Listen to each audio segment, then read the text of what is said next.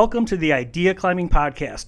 In this episode, you'll learn why successful mentoring is a two way street and how to add value to any mentoring relationship, how to reach out to potential mentors, and how to make mentoring relationships last after you get them started.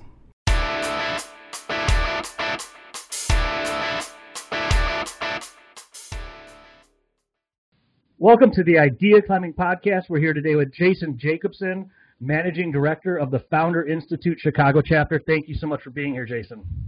Thank you for having me, Mark. Glad to be here. And I'd love to jump right in. In one of our last conversations, you mentioned with mentoring, which we'll be discussing today, that some people don't realize it's really a two-way street. It's not just the old person giving the young person, you know, life's guidance. Could you talk more about that? Absolutely. So I believe mentoring is a two-way street.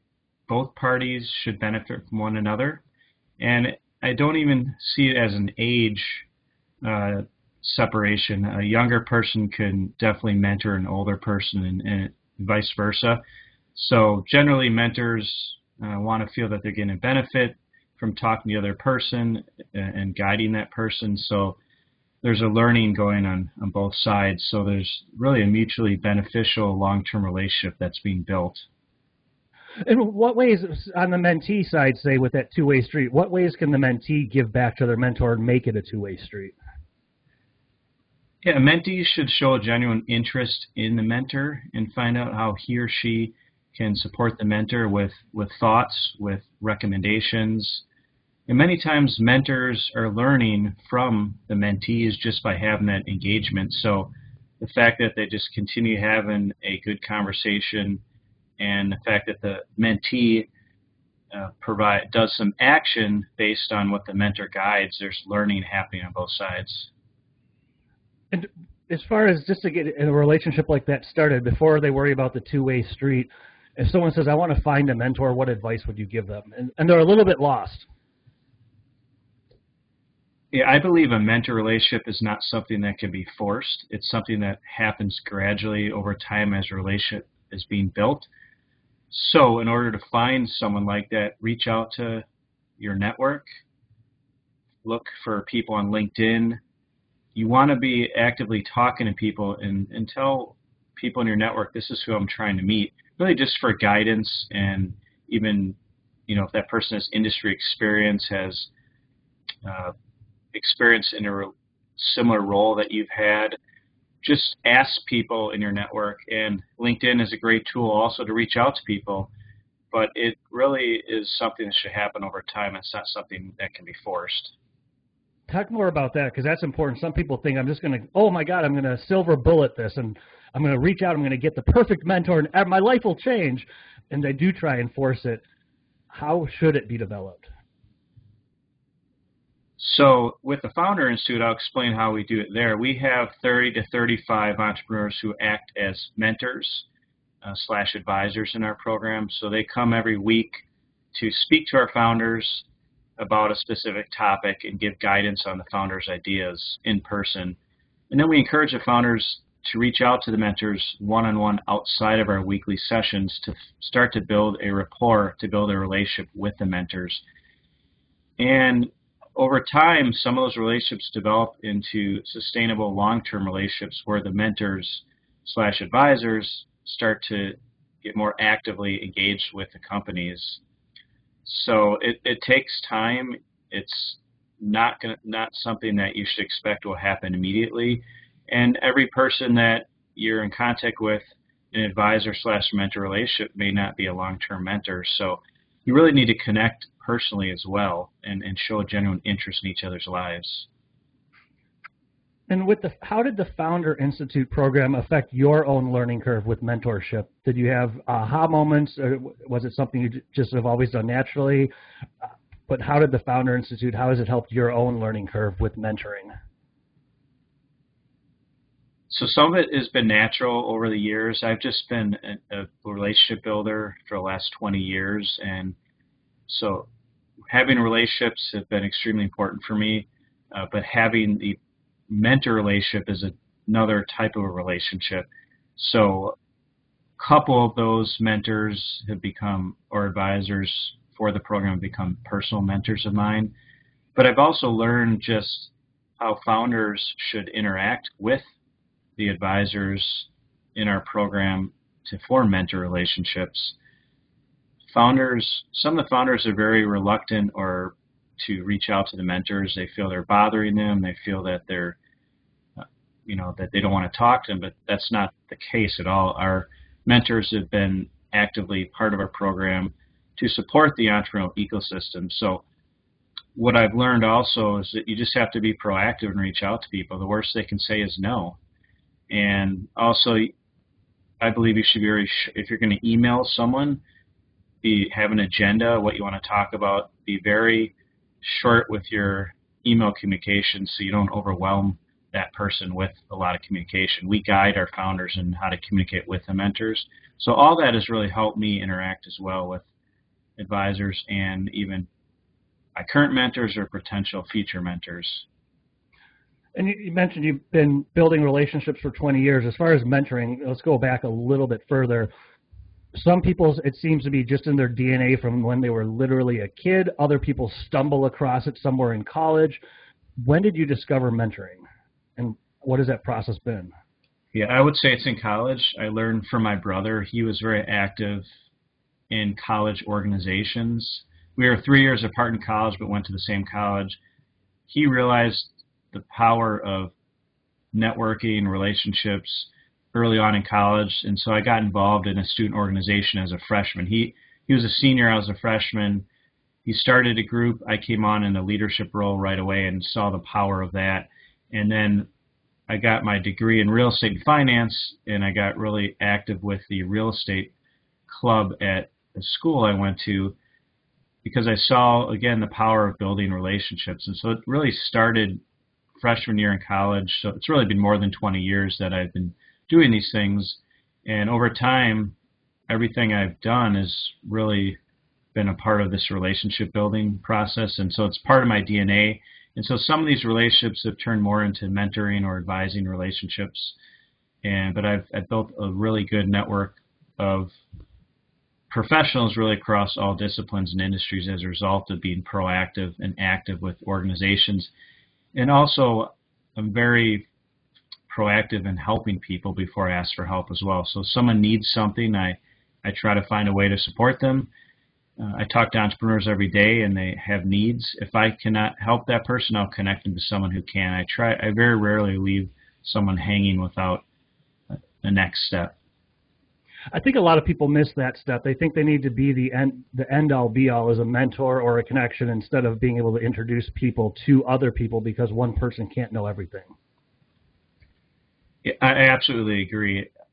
If I don't know it, I will tell someone that, and if I can connect them with someone, I will. I, I try to I try to connect people just about every time. If I don't have a connection, you know, then I don't have a connection, but I may I may still try to connect them to an online resource just to, to leave something with them. So uh, it's just part of my DNA is to be uh, helping people, you know, wherever I can. Well, you just gave two great pieces of advice for mentees of connecting them to uh, mentees could connect their mentors to other people. They could share an online resource. There's a lot of things that mentees can do, and those are those were just two of them did you do that start doing that in college or did that making connections for other people? Well, actually a better question how did you start building your network to get to the point where you could just reach out and get mentors? Yeah i would say it started when i moved to chicago. I went to school uw madison university of wisconsin madison then came to chicago. So close close uh, you know dis- distance and i had a lot of the people i went to school with moved to Chicago, so I already had a good network to start with, at least in the real estate industry. But what I what I realized is you still have to have FaceTime with people, so I started going to a lot of events in the Chicago area and built an email list of after after I met people, I connected with them, I built an email list and started emailing them every couple weeks. Hey, these are events I'm going to join me, come meet other people. So it started that way and then I created a newsletter that provided additional resources, had I profiled professionals, I had events in there, had other resources online for people to look at. So it just evolved over time. I was providing content for people, and it was really a way for me to stay in touch with people. So certain people saw me as someone that understood relationships and you know networking, and so it just started evolving, and I start seeing people at events all the time, and uh, it started with events, but it's gone obviously well beyond that. LinkedIn's been a great tool to stay in touch with people and other social media outlets. But I started doing this before there was LinkedIn, and it was mostly just email communication. And then I did create an online newsletter at, at one point, and so and a website as well to brand myself, have more resources. So it was a lot of a lot of different things to stay in touch with people. And how did you? What other ways can people build their brand? I mean, yours is a connector. What ways can people, if they're listening and they realize I don't have a brand, what what ways can they build that? Yeah, so a blog is a great way. I I had a blog for many years. It's not as active these days, but I had a blog for many years that I was active on writing about relationship building, writing about personal branding, writing about networking. So I think a blog, create your own content is great. LinkedIn is a really good tool as well with their, their posts. You can provide updates and articles and all kinds of stuff. I mean, I've, I've been using that over the last year to further um, my brand and, and my activities. So that's been a great tool. Host your own events. I, I do a lot of events. I, I've been doing them for 20 years. And do your own events. People see you as experts. If it's, you know, especially if it's around your area of expertise, speak at the event, create a panel event where you can be one of the speakers or be the moderator. Find ways to be part of other events. Uh, see if you can be a speaker at another event. Uh, but there's there's so many tools out there now to brand yourself online. You know, Twitter helps. You know, I think LinkedIn is one of the best tools for in the business community to really brand yourself. And what ways are you using LinkedIn? Sorry. What ways are you using LinkedIn? Because there's a lot you could do on there.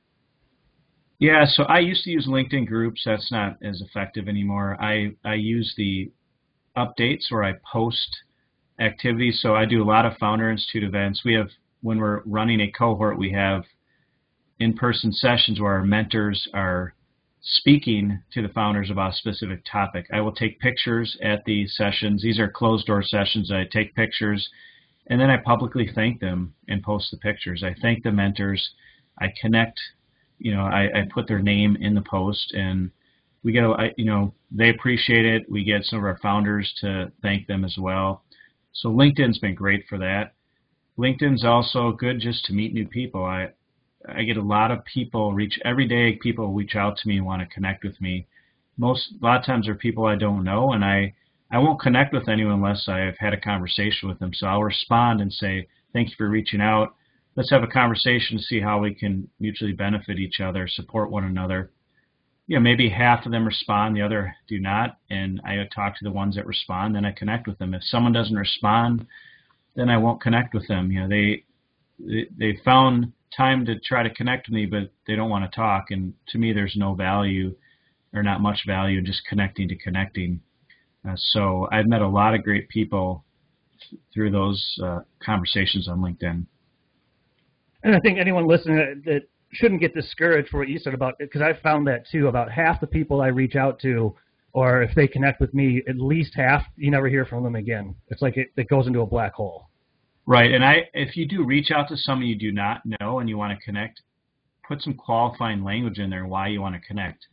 So many people just click the connect button, and, and you know it LinkedIn just sends a let's connect. There's no language at all and so I, you really want to qualify that. And I believe a lot of people are probably doing it from the app, and the app is not as clear around that as you know the desk, the online version uh, where you can actually put a message in there. So I recommend anyone connecting, even if you, you met the person a year ago or two weeks ago, a month ago, remind that person that you met. It was nice meeting you. Just don't send a blanket let's connect because not everyone's going to remember. We all meet people every day. So uh, remind the person that you met, put some language in why you want to connect. That's all very important. You'll get a better response that way. And one thing that's really important for LinkedIn that you touched on through the app, and and also if you're just it, when LinkedIn puts up people you might know, if you click connect on either one of those, it doesn't even give you the option to add a message. Go to that person's profile click yeah. connect button on their profile and then add a note. Otherwise, it automatically doesn't let you add a note, which is crazy. Yeah, I agree. It's a it's shortfall of LinkedIn, but you're right. That's a good suggestion to go to their profile. And, and once on the other side of the coin about being a mentor, because you've been on both sides and are on both sides of that coin, what advice do you have when people say, you know, I want to mentor, but I'm not sure what to do? How can they be a better mentor? I think listening is pretty important. Uh, listen to the mentee, you know, mentee's needs. Understand the challenges that person has and, and bring in your experience. But, you know, the mentor is not going to always be right. And so just realize that uh, the, need, the mentor needs to listen and, and be proactive helping that person as well. So I think you want to set some boundaries and some agenda, you know, a cadence of the relationship. But uh, really, you know, and I would also have the mentee do things, you know, give the mentee actionable items to do and see if the ment- mentee comes back with those items completed. If that happens, then you know that mentee is taking the relationship serious. So I would say the mentor can test out the relationship a little bit too, see if the mentee is serious about that because mentor is taking a lot of time out of his or her day to or schedule to be involved. I think that's really important part as far as giving them action items that as a mentee they need to realize they have work to do. You, you can't just sit and have coffee and listen to a CEO or an entrepreneur talk. You have to go do something after that conversation. I agree. It's almost like a board meeting too, where it's good to have highlights of your company, but more so, what are your challenges and what are your needs, and then people can start providing guidance or or helping you think about actionable items. And how do you determine? You mentioned the cadence. How do you determine the cadence of relationship? How frequently to talk, meet, and things like that? I think a lot of it has to do with the mentor, how how active the mentor wants to be involved. So if you know, I deal with entrepreneurs every day. So if it is a mentor relationship with a founder of a company, sometimes there could be equity involved, and then maybe there is a more regular schedule. But I think you know the first couple times just has to be casual. Can I reach out to you when I have questions? And as you get to build that rapport, then you set a regular schedule. It could be once a week, could be once every two weeks, once a month, or as needed. Uh, so I think it just depends on how how that relationship feels. But there is no right or wrong way to do that. Mm-hmm. Just a lot of it depends on the mentor's schedule and how engaged he or she wants to be.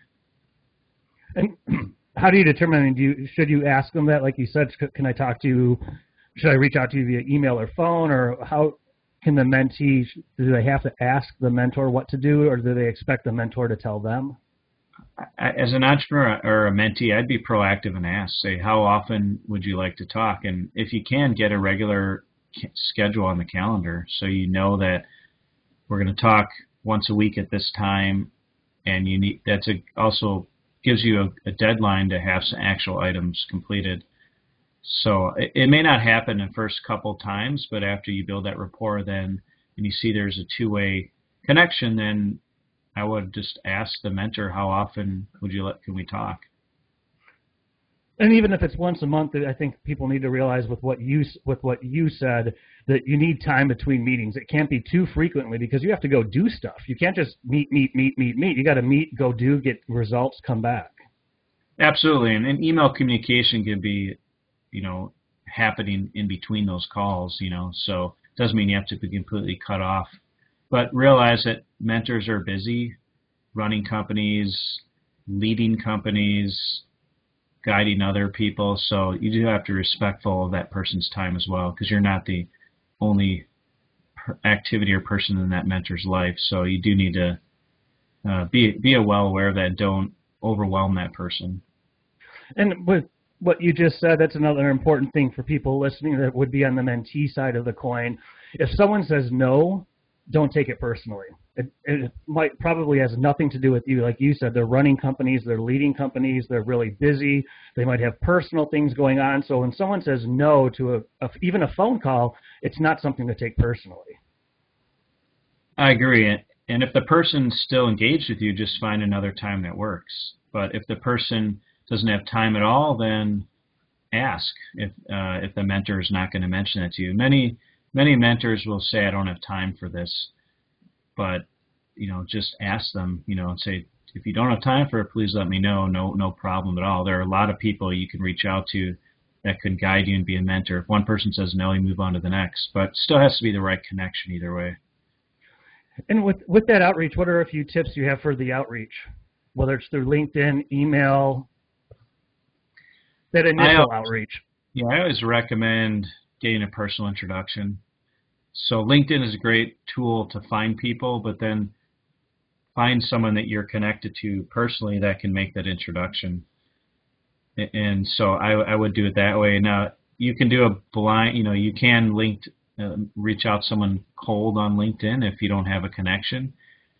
Chances are slimmer that person will respond, but you never know. People do respond, so that that's a good way to do it. You can also research companies or other experts in your industry and then you know find them find out where they're going to be speaking maybe and, and have a opportunity to meet that person in, uh, in live in person and then follow up. So there are different ways to find the people that you want to connect with.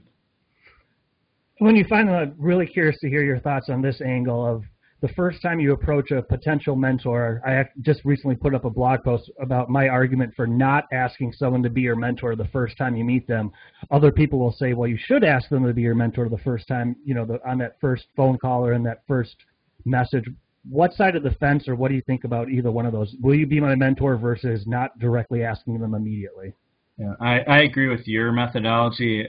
The term mentor gets thrown around a lot, and it, it's not always described as what it is. And to me, a mentor relationship is something that you build trust over time. It's not something you force. So asking someone to be your mentor right away, to me, doesn't even mean anything at, at, at, in the first at the onset because you can't force that. You have to get to know the person, and and really, it doesn't even even as you build that rapport and it's the person you have a regular communication with them, you may not even call it a mentor-mentee relationship. It's just what it is. It's just a natural conversation, natural way to support one another. You know, the, with the Founder Institute, we do use the term mentors. That's a loose term because we're, we're forcing a little bit the uh, the seasoned entrepreneurs to guide our founders, but it's more guidance and advisory, and the mentor relationship comes later. But it is a term that's used in the entrepreneurial community so I agree that it, it's not something you just go and ask someone. It, it's more the way you ask about it. The person can support you, be there to uh, as you have questions, and then you'll build that rapport, and you'll realize which of those relationships are there for the longer term. Well, you actually, just brought up a good qualifying point that as far as asking someone to be your mentor, so it is a different dynamic if you're a, in a college formal mentoring program or a professional association where there's a database of people that are saying I will be a mentor, in that case it's a different ballgame because they're expecting to be a mentor. Yeah, you're absolutely right. So I think it depends on the situation, right? So there are so that's that is the same way with Founder Institute. You're absolutely right. We call them mentors. They know that ahead of time. So it is that relationship, but some of those turn into longer term relationships with our founders. So same thing with college and young professionals. You're, you're absolutely right. So it depends on the context. But if it's a, a cold or a first time conversation, it's something that happens more naturally. How, how have you seen the trust getting built? How better question? How have you seen the mentoring relationships, the long term and Founder Institute? How did how did they develop over time? So every week we have two to three different mentors come in and speak to the founders and about that topic for the week. They listen to some of the pitches, and then the founders reach out to them. And so some of those founders start to form a rapport with the mentors, and some of them become formal advisors with the companies. So they they see the founders hit some milestones through that relationship and they really like what they see. They like the person. Sometimes they even become investors in the company. So it it's a very personal connection and usually we focus on the founder first in our program, not what they're building. So the mentors generally build a rapport with the founders and really like them, and then ultimately they like what they're doing and want to support them. But that that takes time, and these relationships generally further develop after they're done with their program, which is four months. So they get to know them during the program, but it usually this relationship accelerates once they're done with their program. And that's when the mentor, the mentor mentee, somewhat with those titles, it develops after four months. Is a good time frame. Yeah, usually it develops after to more formal relationship. And with everything in the mentoring world, for in closing, why is mentor, why in your eyes is mentorship so important for professionals?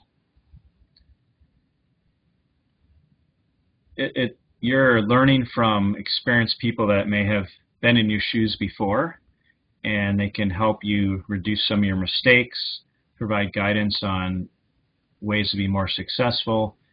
And the flip side is you, as a mentee, you can also teach that mentor new things as well. Uh, keep that mentor possibly relevant in a certain industry uh, around technology, around best practices. Many of our mentors in the Founder Institute say they learn from the founders in our program because they're working on new cutting edge things and you know the things they didn't know about before. So that's what some of the excitement for the mentors is they really like to learn about new things.